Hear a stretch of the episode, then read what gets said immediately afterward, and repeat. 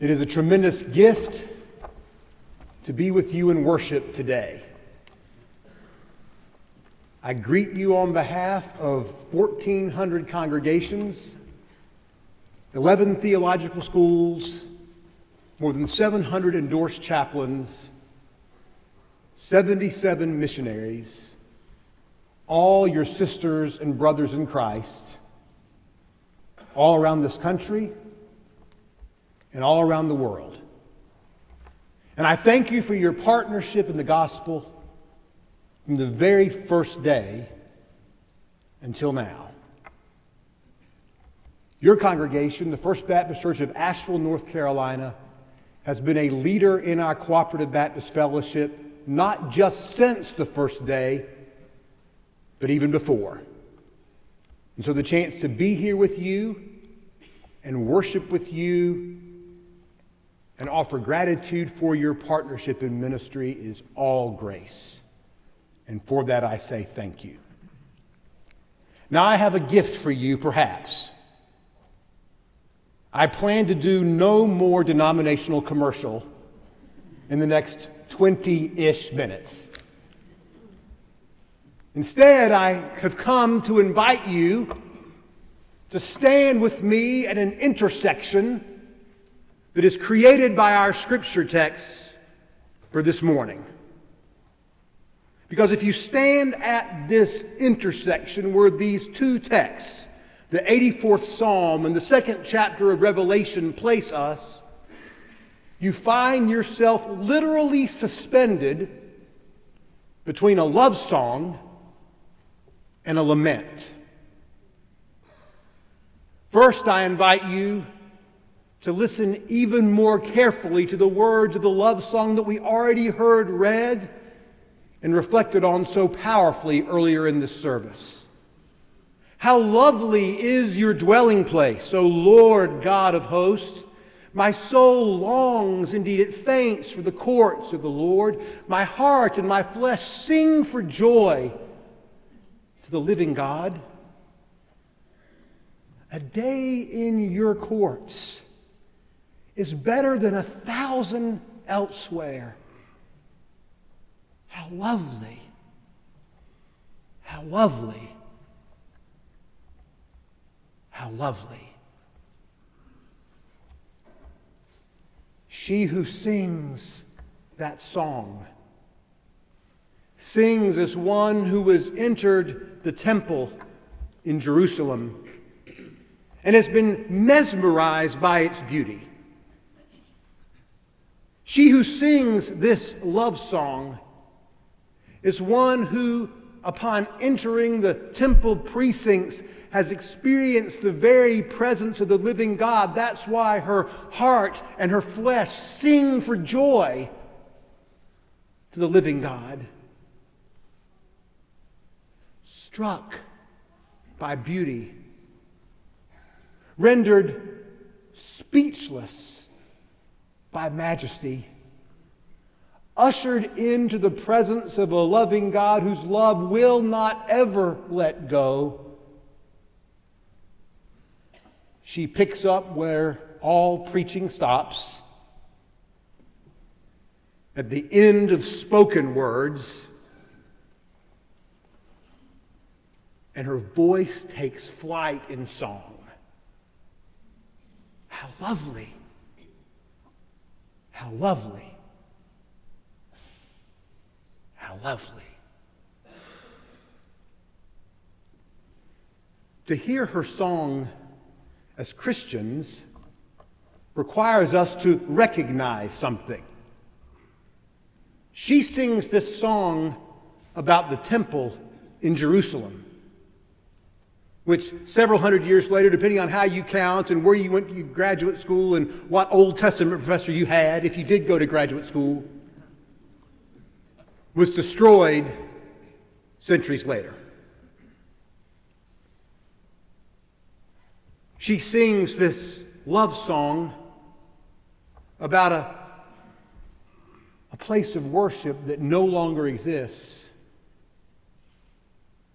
A place of worship that we Christians believe has been superseded by the life, ministry, death, resurrection of Jesus and the establishment of the church on the day of Pentecost. So that now, when we Christians talk about the dwelling place of God, as the hymn writer reminded us in our second hymn, we don't just have our eyes on temples made with hands, even as beautiful as they can be. When we think of the dwelling place of God, we think about a congregation that gathers for worship, that listens to the scriptures, that prays the Psalms, that seeks to embrace its community, that invites more and more people into the love of God, not through beautiful architecture of a building, but instead through the reconciling, resurrected architecture of human relationships that have been remade by a God who still raises dead people. When we think about the dwelling place of God, we Baptists think about local congregations comprised of broken human beings who, as your former pastor and my first predecessor once famously said, on its best day, the church is not heaven, it's a halfway house on the road.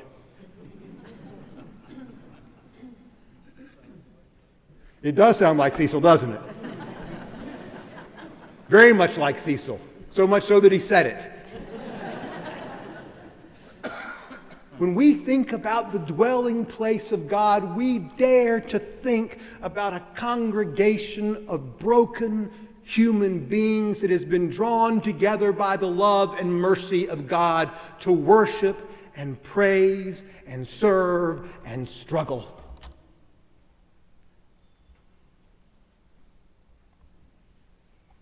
Has there been a time in your life when you could look at a congregation of believers and be moved to sing? How lovely is your dwelling place, O Lord of hosts! My soul longs, indeed it faints, for the courts of the Lord. My heart and my flesh sing for joy to the living God.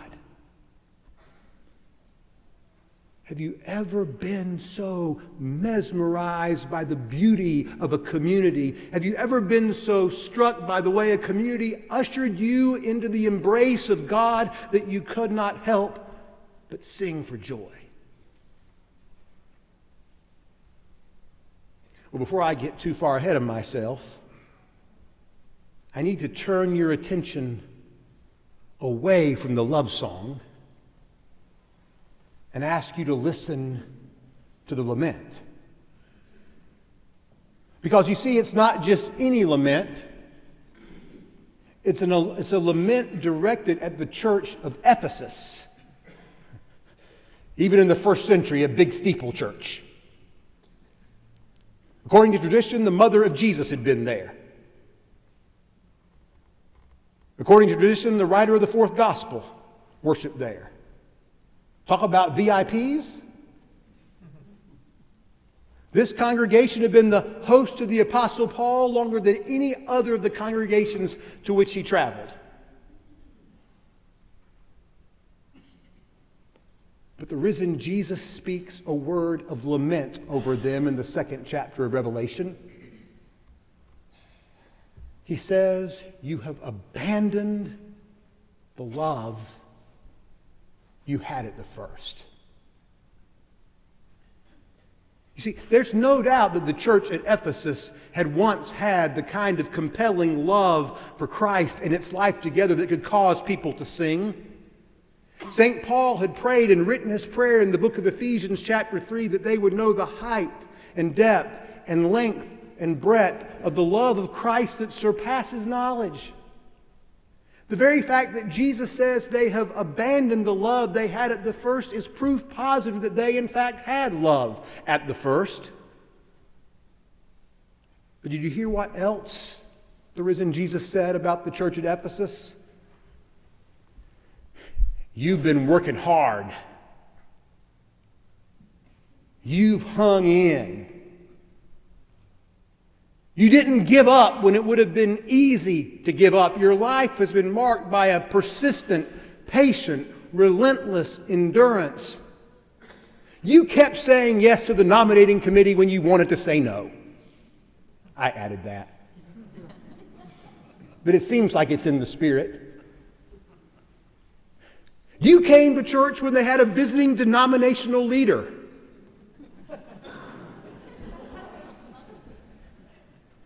You came to church in the middle of the generosity campaign. In a generation when people will avoid that at almost any cost. You believers at Ephesus, you have kept on when others would have stopped. You've kept on serving and kept on volunteering and kept on working and kept on being the church. Even when being the church was really difficult, you persevered, you endured, you were persistent. But you've abandoned the love you had at the first as you listen to that lament in its context, let me ask you can anyone here imagine a set of circumstances where the exhaustion of being the church in a difficult time could overcome the love that was had at the first? Can you imagine a season where you give and you give and you give and you give to the point of exhaustion, but it doesn't quite feel like it did in another time or another generation? Do you know what it is for the effort and the commitment and the perseverance, the toil to slowly erode the love you had at the first to the point where the song no longer takes flight?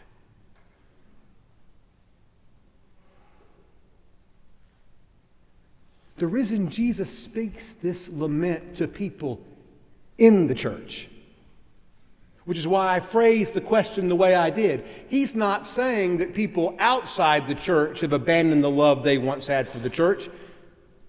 That's kind of obvious, right? There are plenty of people in Asheville, North Carolina today who found something other to do than to come here. There are plenty of people in Athens, Georgia, who on at least seven weekends of the fall find other ways to spend their time, and it has something to do with SEC football. If you have questions about that, talk to Ryan later.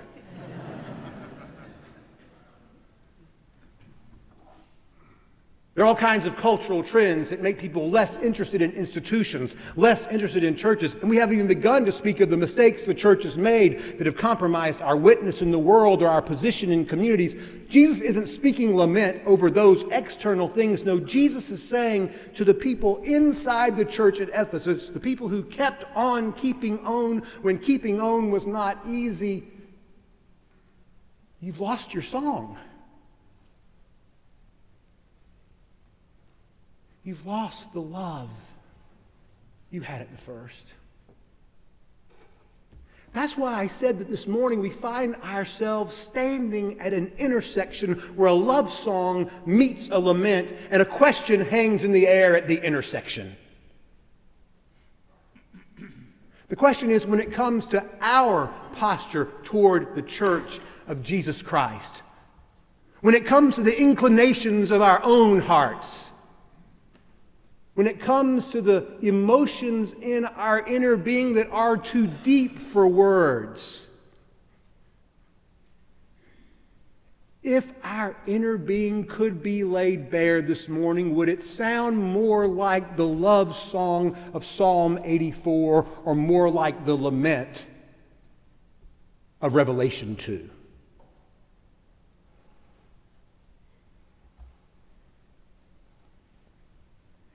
As that question wafts in the air, the risen Jesus keeps talking. That's the hope, by the way, in any sermon that Jesus will actually say something. The risen Jesus keeps talking. The risen Jesus says, Remember from what you have fallen. I love the way Eugene Peterson translates it, if I can quote a good Presbyterian today. Remember recover your dear early love. Recover a compelling love. Recover the love for Christ and His church that you had at the first. And stand up with new energy and speak with new clarity and love with more recklessness and live with more faithfulness. Recover until you sing for joy again. I wonder how we recover the love we had at the first. Could it be that we could take Jesus at his word and recover by remembering? Do you remember when you first fell in love with Christ and his church? Not a temple made with hands, but instead a community of believers that surrounded you in love and showed you what it meant to follow Jesus? Do you remember the first time you sensed a love that would not let you go and still hasn't? Do you remember the first time in an experience of church you experienced a love that caused you to sing because you couldn't speak? I'm trying to remember the first time it happened for me. I think it might have been when I was a four year old child. And I went to church with my sister and my parents at Wait Chapel on the campus of Wake Forest University. Back in the days when Wake Forest had a basketball team.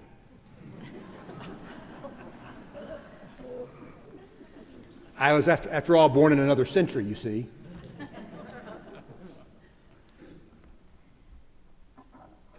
that congregation worshiped in this huge space. But what I remember most as a four year old child is that I would show up at church on Sunday morning with my sister and my parents and our childhood pastor, who was a cantankerous Baptist named Warren Carr, would drop down on his knees call me and my sister by name and ask us how our week had gone as though there was some chance in heaven something important had happened. I might have been hooked then. If I wasn't hooked then, I was hooked during the difficult days of middle school. Perhaps some in the balcony would like to keep doing middle school forever, I must admit, I'm glad it's gone. But what saved my life in middle school was I had a youth minister who every Wednesday night, when he could have gone home, would sit in his office and listen to me talk as though my confused, frustrated, angry middle school life mattered to God. And if it wasn't in that moment in particular, it had to be on Maundy Thursday in my eighth grade year when our congregation gathered for worship and my parents dragged, dragged me to church against my will. And I was sitting on the second row right over there as we were receiving communion. And the choir stood to sing this magnificent and harrowing anthem about the crucifixion of Jesus. It was Gil Martin's At the Cry of the First Bird, Clark. And I remember as the anthem was being sung and the communion elements were being passed, I had my first sense that God was loving me in a way I could not put into words, and I would still struggle to explain 35 years later if I tried. Do you remember the first time a community of faithful Christ followers drew you into a love that still has not let you go? Is it possible that as you remember those experiences, your heart might turn from fatigue to gratitude and from gratitude to joy?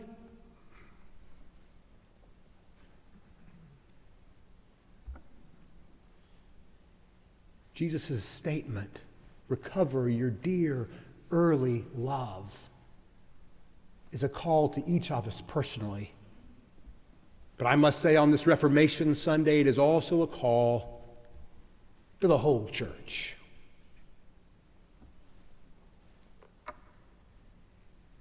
What do you think would have to be true about a congregation today to make its life so beautiful and its ministry so compelling and its witness so loving that people outside in a cynical, angry, polarized, frustrated world might fall to their knees and sing, How lovely! How lovely! How lovely. Is there a way that we can treat one another inside the church that because of its love and respect and its embrace and its encouragement is so different from everything else going on in the world that we shine like stars in the universe?